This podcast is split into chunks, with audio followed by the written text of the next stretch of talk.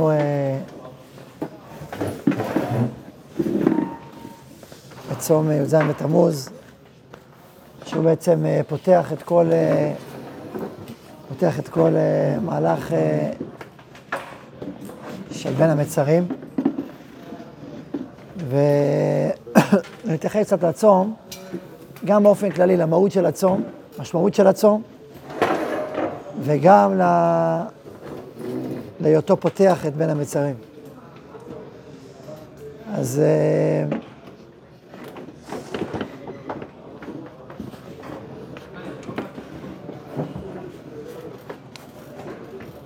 אנחנו בדרך כלל חיים את היום-יום שלנו באופן uh, טבעי.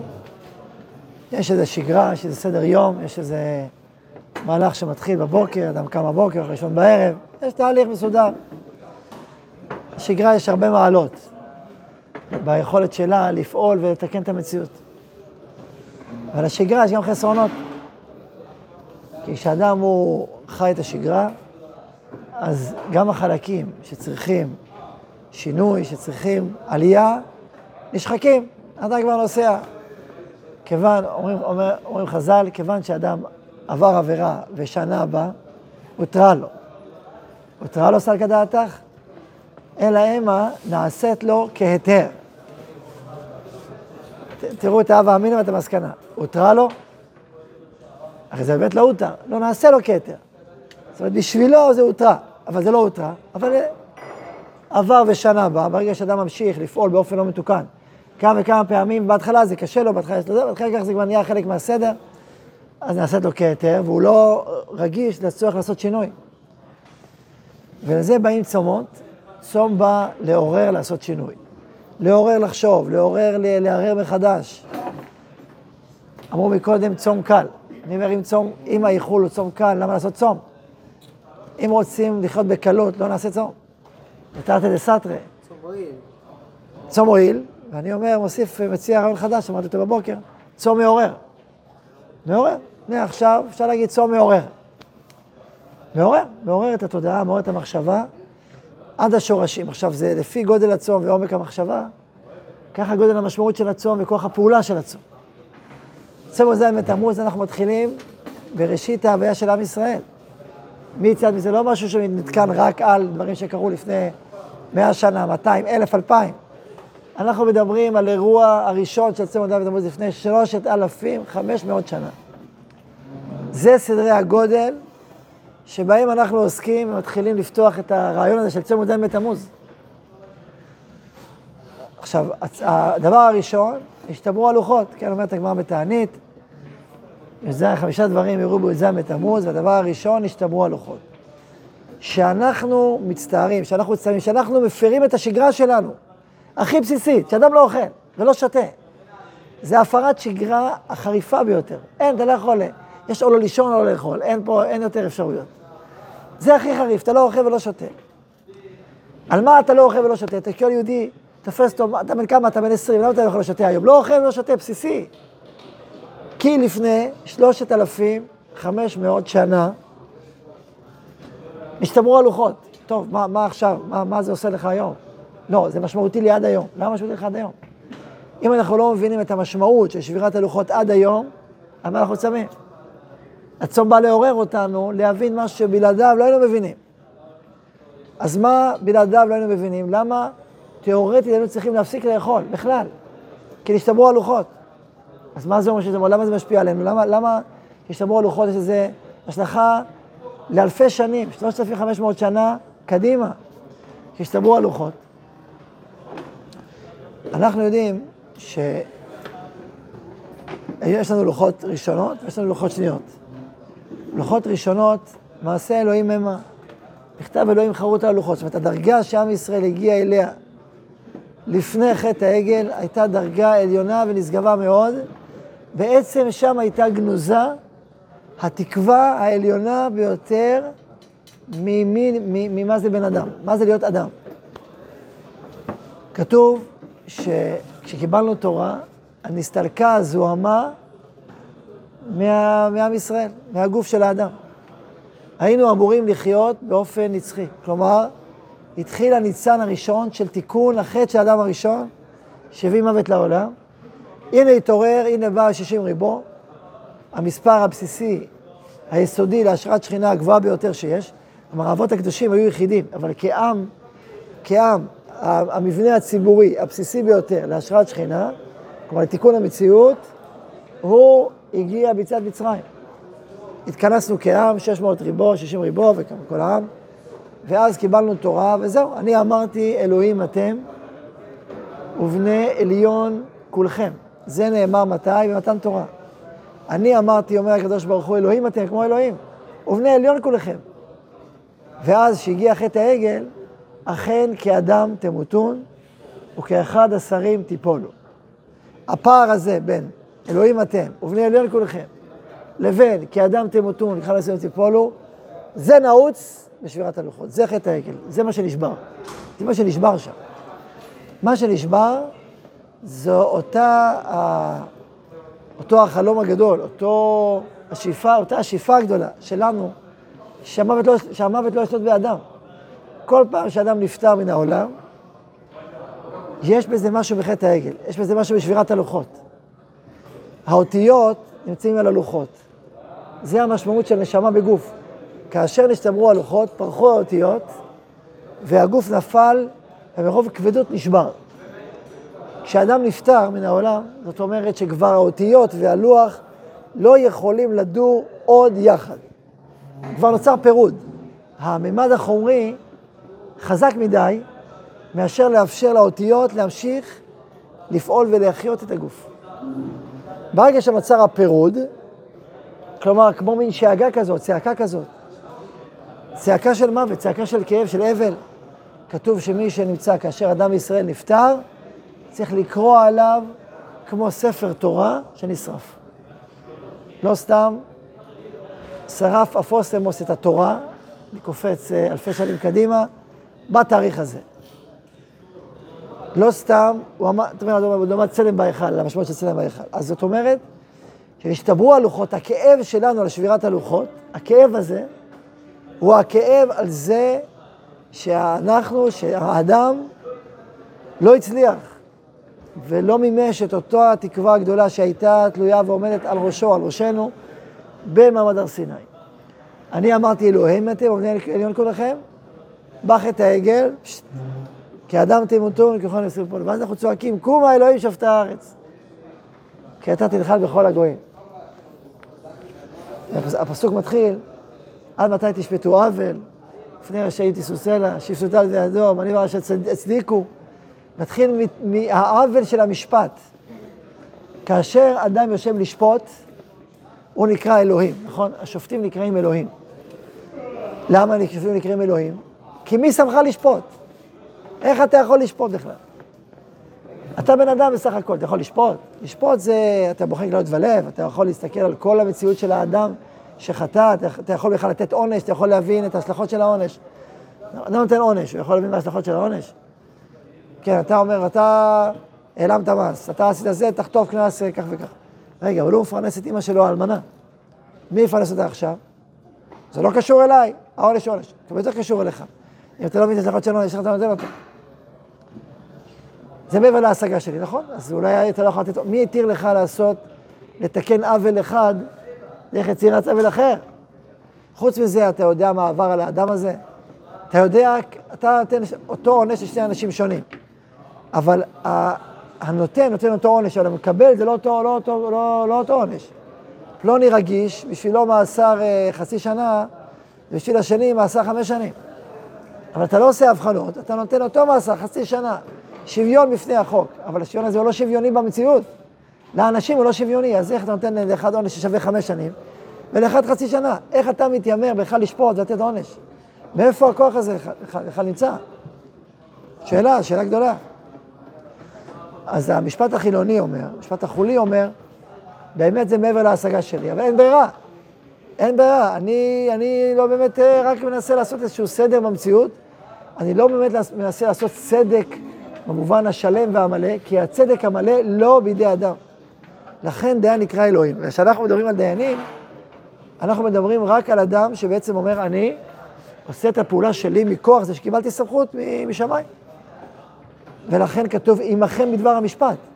בלי שיש השראת שכינה בבית הדין, אין לזה סיכוי.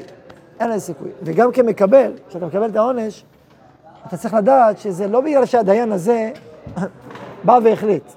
נכון, הוא ישב וחשב וחקר ולמד ולפי התורה, אבל בסוף, בסוף ימכם בדבר המשפט. כאשר הדיין באמת מנסה להשתדל באמת בכל כוחו, לעשות צדק באמת, אז, אז השראת השכינה עוזרת לו. ולכן גם כשאתה נידון, אתה צריך לקבל את זה לא רק שהדיין אמר את דברו, אלא שככה הייתה ההשראה, וזה מה שמשם אני צריך לקבל. ככה צריך לקבל את זה, ולא באופן שהדיין הזה עשה או לא עשה. על כל פנים, אני אביא את הדוגמה הזאת, את התחלת הפסוק שדיברתי. אמרתי, אלוהים אתם, כדוגמה לפער בין איפה האדם צריך לחיות, אלוהים אתם. אני אמרתי שאל תישאו פני רשעים, ואכן כאדם וכדמתון, תראו את הקלקול של המשפט. כן, ואנחנו מדברים על ימים של, שיקול, של תיקון משפט, שדור, שדורשים תיקון במשפט, ואנחנו מדברים עכשיו על התיקון היותר יסודי, שהוא ההבנה הרוחנית, מה זה, מה זה משפט, ומה זה שופט, ואיך אני בכלל יכול לשפוט, ומה המשפטים ישראל צריך לשפוט. וכל הפערים שנוצרים כתוצאה מזה, תשפטו עוול, לפני רשעים תישאו סלע, את הפערים אנחנו כואבים, והפערים האלה נוצרו בחטא העגל. כדוגמה, לאחד הפערים, אמרתי, עצם המוות זה פער, פער גדול. ועל זה אנחנו כואבים, שבירת הלוחות, זה כאב שלנו. אם כן נבין מה, למה אנחנו שואפים, מה השאיפות הגבוהות שלנו, איזה שאיפות ענקיות יש לעם ישראל, ועל מה אנחנו כואבים כשאנחנו מפרים את השגרה שלנו, לא אוכלים ולא שותים. בואו נתעורר, תחשבו איזה, איזה התעוררות קמאית ויסודית ופנימית מתעוררת בזה שאנחנו לא אוכלים ושותים ביום הזה. מה פתאום השתברו הלוחות, איך זה קרה?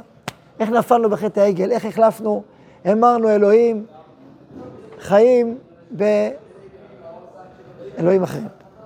זה מה שקרה. ההמרה הזאת, זה הנפילה של חטא העגל, זה הנפילה, על זה השתמרו הלוחות. היה כבר לוחות, הלוחות באו משמיים. מעשה אלוהים, מכתב אלוהים, הכל ניסי, עליון, נשגב. אמרתי, אלוהים אתם, בום. כאדם אותו. זה כואב לנו עד היום, עד היום הכאב הזה נמצא, ואנחנו שומעים אותו מהדהד בחללו של עולם, אנחנו כואבים אותו ומצפים לתיקונו. יש, השתמרו הלוחות, תל התמיד, שרף אפוסתם עושה תורה, המיץ אליהם בהיכל, וכמובן הובקעה העיר. בואו נדבר על הובקעה העיר. אנחנו מדברים על מה? יש לנו, הרי צום הרביעי מתחיל מדברי הנבואה, סוף ימי בית ראשון. צום הרביעי, צום החמישי, יש לנו את צום הרביעי, צום החמישי. צום הרביעי, זה בתמוז, החודש הרביעי. על מה צום הרביעי? הובקעה העיר. בבית ראשון ובבית שני. בית ראשון מתי זה היה?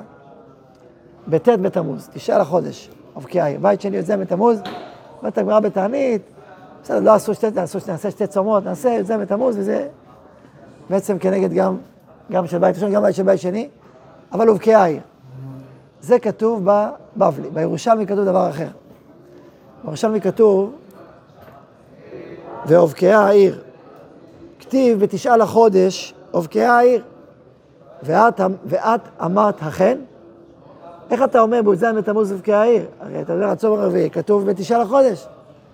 עכשיו תבינו, תשמעו מה כתוב פה. איזה, איזה תשובה עונה ירושלמי, תשובה מפתיעה, מדהימה. אמר רבי תנחום בר חנילאי, קלקול חשבונות יש כאן. באמת זה היה בי"ז, אבל הכל התערבב, ולכן אמרו תשעה לחודש. אחר כך הוא מסביר, וצבע על ירושלים וכולי וכולי. מביא עוד, עוד ראייה, ואכן הוא אומר, על הקלקול חשבונות יש כאן. כן, טעות, טעות. יש פה טעות. נשמע כמו המחקרים. רבי יוחנן, עכשיו תבינו מה תמשיך. רבי יוחנן ורבי שמעון בן לקיש. רבי יוחנן אמר למלך, הרבה פעמים במדרש הירושלמי, במקום להגיד משל למלך, מתחילים למלך, מתחילים ישר. ברור איזה משל. מה אתה מביא פה? שצריך להיות לך מספיק חוכמה להבין מתי זה משל, מתי זה ברצינות. תבין לבד. למלך שהיה יושב ומחשב חשבונות. המלך חשב חשבונות. באו ואמרו לו, נשבע בנך, ונתקלקלו חשבונותיו. אמר, יעשה זה ראש לחשבונות. התקלקלו חשבונותיו. ואז נשאר, זה נשאר, כאילו, אחרי זה ירושלמי ממשיך לשאול מה היה לעבר, מה לעבר. מלך יושב וחשב חשבונות, יש לו חשבונות של סדרי המלכות, סדרי ההנהגה של המלכות, איך לפעול, מה לפעול, יש תאריכים, הכל כתוב. כל דבר קורה בזמנו, נכון? מלך יש לו חשבונות. מן הסתם יש שרים, יועצים, רואי חשבונות. אמרו לו, נשבע מנחה, התקלקלו החשבונות, התברבבו הכל. ולכן, תשעה בחודש, ולא, צריך להיות זין, תשעה, תשעה. עד היום התקלקלו החשבונות. מה זה בא לומר? זה בדיוק מה שאמרנו, למה צמים. אין שגרה. יש חשבונות הסדרים, עכשיו גם לא, משהו התקלקל, משהו השתבש בכל המערכות. משהו בסדרי ההנהגה האלוקית, המסודרת, הנכונה, השתבש. התקלקלו החשבונות. נשבע מנחה. עכשיו שימו לב לפרדוקס שיש בה בתוך המשל הזה. הרי מי, אם נגיד את זה ככה בסוד, מי ציווה, מי ציווה על זה שהתקלקלו החשבונות? זה כאילו קרה מעצמו. מישהו בא, סיפר לו, בסוד, נשבע בנך, לא ידעתי, וואי, מה אתה אומר, החשבון התקלקלו. הרי זה תמוה מאוד, כל המשל הזה, נכון? הנביאים, הנביא, הנביא אומר, תן בלבל. מה, מה קרה פה? נכון, יש פה, יש פה איזשהו פרדוק, איזשהו אה, דו-צידי, שהמדרש מבאר לנו, הירושלמי. יש פה גם מלך, אבל יש פה גם אבא. המלך יש לו חשבונות של מלך. יש חשבונות של מלך, ויש מה שנכון לעשות ולא נכון לעשות, מה שתקין וראוי, והגזרות והפתקאות וכל מה שצריך להיות קורה. אבל עם זו שהוא מלך ויש לו סדרי מלכות, הוא גם אבא ובן, אבא לבן. אמרו לו, נשבע בנכן כי כולו חשבונות. נכון, יש מרחב של חשבונות, מרחב של הרגות, מרחב של גזרות, אבל יש גם בן ואבא. וזה מקלקל את החשבונות. רוצה לומר, למרות שהנביאים התריעו שיבואו האויבים. וירמיהו, כל ספר ירמיהו, ולא רק ירמיהו, הנביאים מתריעים ומתריעים ומתריעים. אמרו, יש סדרי סדרים בעולם, אם בחוקותיי תלכו, יש סדרים בעולם. העולם לא יכול להיות הפקר. מה האמירה הישראלית לעולם? מה שאדם אומר לעצמו, העולם הוא לא הפקר. לא יכול להיות שתהיה הפקרות רוחנית והפקרות מוסרית, ועולם כמנהגו נוהג.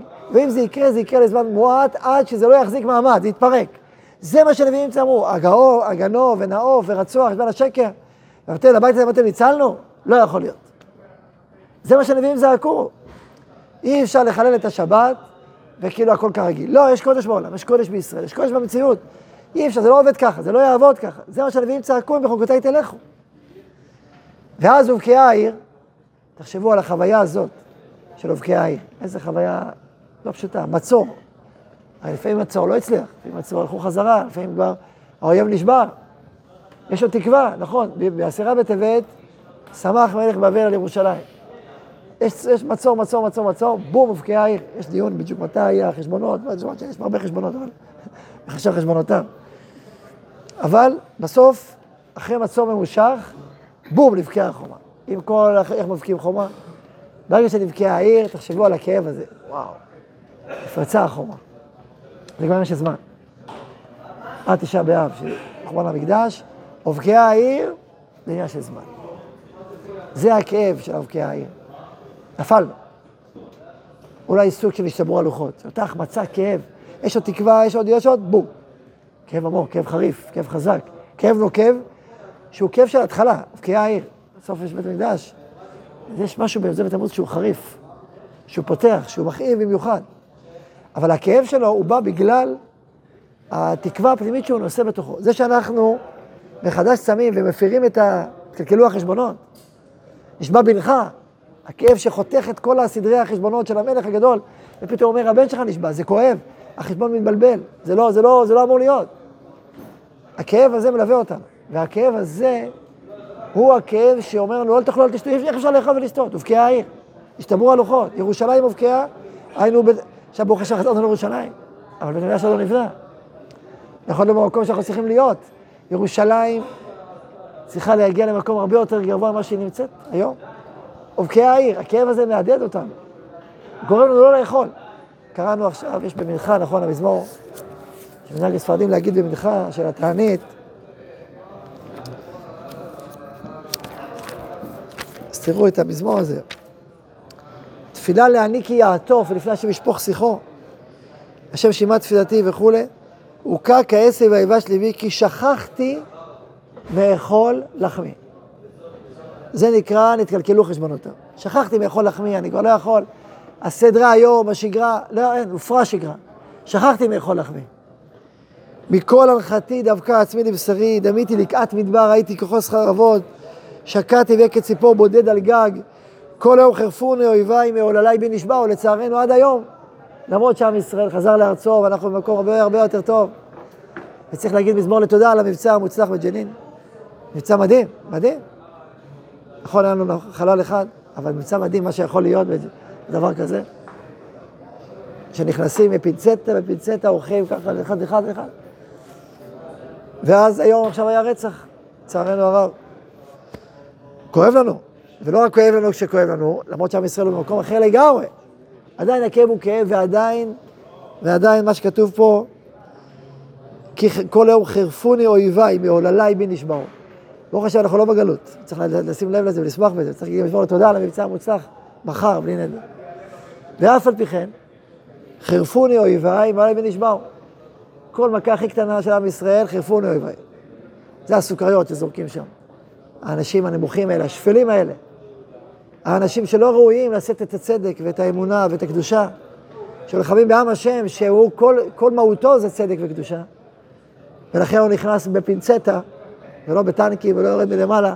לכן כל אומות העולם, שיש מבצע בג'נין, כל מסכי הטלוויזיה בכל העולם בודקים כל צעד שעושה חייל. כמה, כמה משקפות יש על כל צעד שעושה חייל? מאות מיליונים. זה שההוא רוצח, זה שפוטין הורג שם מלמעלה, זה שפה, מה זה? אסד, מה שעושים בסין. אצלנו כל צעד שזזת, זה, זה, זה, זה פורץ. למה? כי עם ישראל יש לו בשורה. יש לו בשורה גדולה, ענקית לעולם. והגויים, קשה להם עם זה, והם מחפשים כל צעד, יש לזה משמעות אדירה.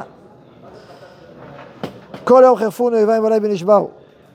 וכולי, ואז הוא ממשיך ואומר, ואתה אדוני לעולם תשב, זכרך לדור ודור, אתה תקום תרחם ציון, כי עת לחננה קיבה מועד, כי רצו עבדיך את אבניה ואת עפרה יכוננו. ברוך השם שזיכרנו, שזה הולך וקורה לנגד עינינו, ואנחנו חלק מזה. ויראו גויים את שם אדוני וכל מלכי הארץ את כבודיך.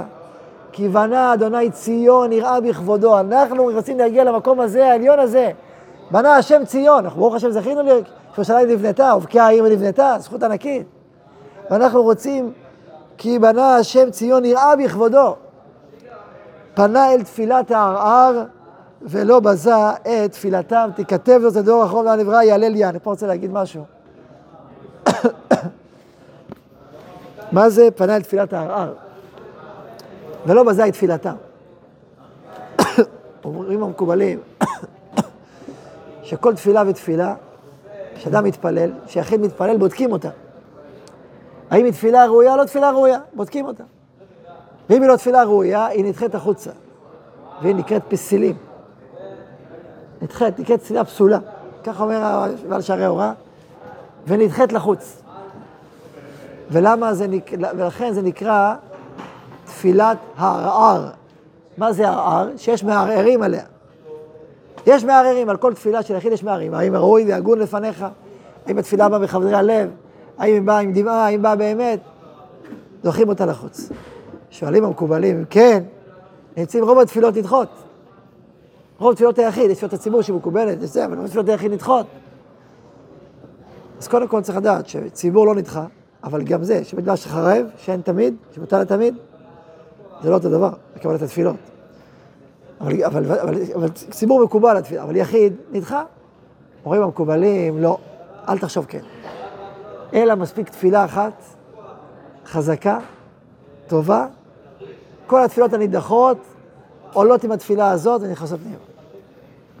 יש תקווה לכל התפילות, ועל זה נאמר, פנה אל תפילת הערער, ולא בזה את תפילתם. למרות שהתפילה הזאת עורערה ושמה בחוץ, פנה אל תפילת הערער, ולא בזה את תפילתם. אז, אז, זאת אומרת, קודם כל באופן יחידי, כל יחיד ויחיד, זו תפילה טובה שידע שיוסף את כל התפילות. את כל התפילות איתה. ו... לא יודע אם אתם מכירים או לא מכירים, אז אם אתם לא מכירים, אז אני אגיד את זה באופן הזה. אחד מהצדיקים של ישראל, שתפילותיו עושות רושם בשמיים. אבל אמר פעם שלא להתפלל תפילה שלמה מההתחלה לסוף, זה קשה. אז הוא סיפר שפעם אחת הוא צריך להתפלל תפילה מלאה, מההתחלה לסוף כולה מלאה. סיפר את זה לאשתו, אמר לו אשתו, אמר לו אשתו, רגע, אז בוא תתפלל על זה ועל זה ועל זה ועל זה, בוא, בוא, בוא, תנצל את הזמן. אמר, אל תדאגי, התפילה הזאת, כל התפילות עלו.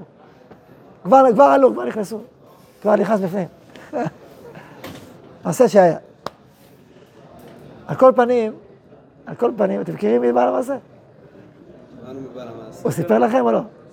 האם הוא סיפר? סיפר. אני לא רציתי לספר. אני לא, מה?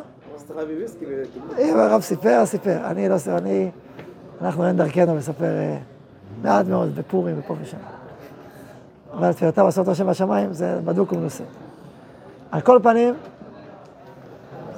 אז, אז מה ששמע זה, מי שלא שמע זה, מי שלא יודע, שתספרו לו אחר כך. על כל פנים, על כל פנים, נכנסו כל התפילות, זה בנה, ולא בנה את תפילתם. אז לכן אני אומר עכשיו, ולא רק זה, אני רוצה להוסיף על זה, שלפעמים יש דורות שמכניסים תפילות של דורות קודמים. כי הם בגלות, כי הם לא יכולים, יש דורות, וככל שדורות מתקדמים, התפילות מתגשמות גם בדורות שלנו, לכן אולי זה המשך הפסוק, תיכתב זאת לדור אחרון, ואב נברא יעלה ליה. גם המון תפילות שנתפללו פעם מתגשמות אלינו. איך למדע את תפילתם? הנה, אנחנו בדורות, הגשמה של המון תפילות. ואב נברא יעלה לי על כל התפילות שהיו והתקבלו עכשיו, הנה, בדורנו. וגם, לפעמים התפילות שלנו יכולות לקחת תפילות של קדומות, גם כן. דור יכול לקחת תפילות של דורות קודמים. יש הרבה קשרים בין העולמות והדורות. על כל פנים זה בגלל השתדלתית לאחי, אז המשכנו. אבל לשם אנחנו מחפשים, אנחנו רוצים להגיע, כי בנה ויראו גויים את שם אדוני, וכל מלכי הארץ את כבודיך, כי בנה אדוני ציון, נראה בכבודו. מול אבקי העיר. אז זאת אומרת שהכאב שלנו, זה שאנחנו, מתי התפילה?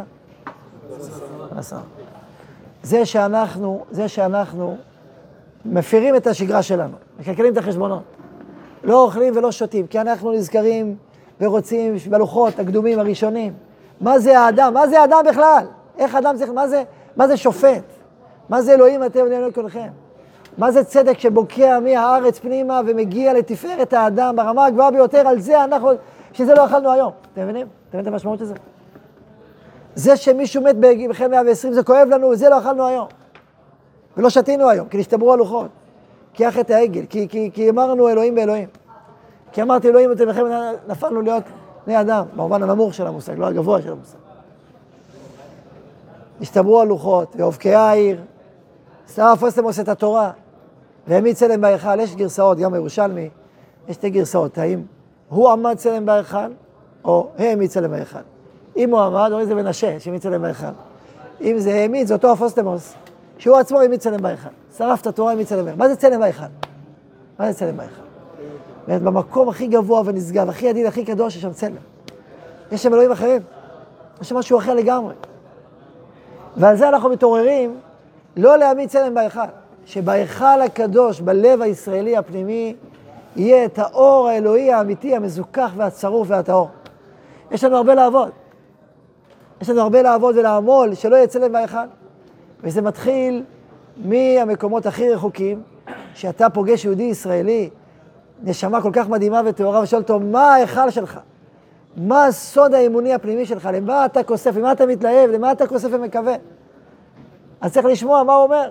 וכל עוד אנחנו לא שומעים את אור האלוהים חיים מאיר, אז חסר לנו. אני לא רוצה, לא רוצה להביא דוגמאות ואני לא רוצה לקטרג. אני לא רוצה לדבר על... רק אני אגיד ברמז, יש גביע ויש גביע. יש גביע ויש גביע. מה אתה כוסף? למה אתה כוסף? למה אתה שואף? מה, מה, מה זה ישראלי אמיתי? זה, זה השאלה שלנו. מה, מה עומד בהיכל שלנו? זה השאלה. ולשם אנחנו צריכים לחתור, שאצל ישראל יעמוד האור הגדול, אור אלוהים חיים. תיקון המציאות כולה, זיכוך ותיקון המציאות כולה. אור השכינה, שהוא עושר העולם, לשם אנחנו מכוונים, זה, זה קודש הקודשים שלנו. ואנחנו חותרים לשם ועובדים כדי שזה יקרה, גם בתוכנו. גם לפעמים אנחנו יכולים ליפול. רבי שמעון אומר שמי שמגשים זה גם צלם בהיכל.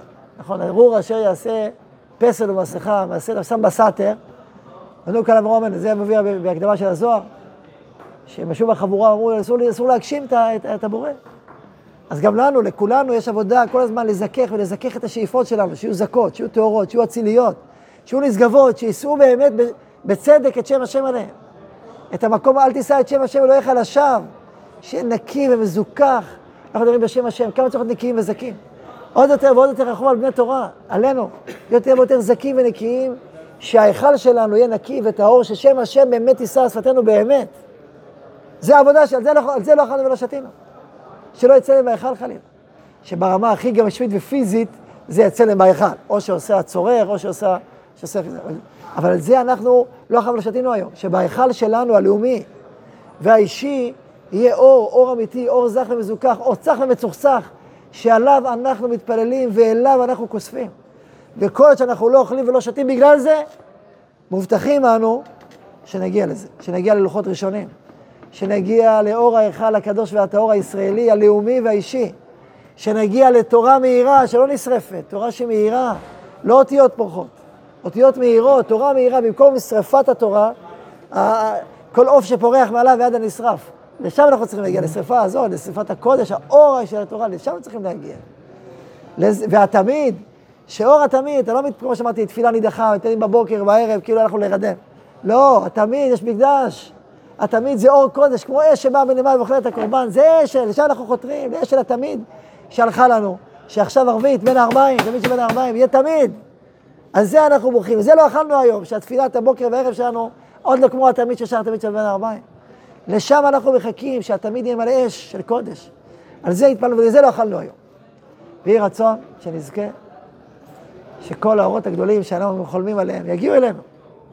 ופתיחת בין המצרים, לשם אנחנו נכנסים, לאורות הגדולים האלה, לכיסופים הגדולים האלה, שאנחנו מובטחים על ידי הנביא, שנראה אותם ונהיה חלק מזה, ואנחנו כבר חלק מזה, כי רצו עבדיך, כי אתה תקום תרחם ציון. כי עת לחננה, כי בא המועד, אמן כן יהי רצון.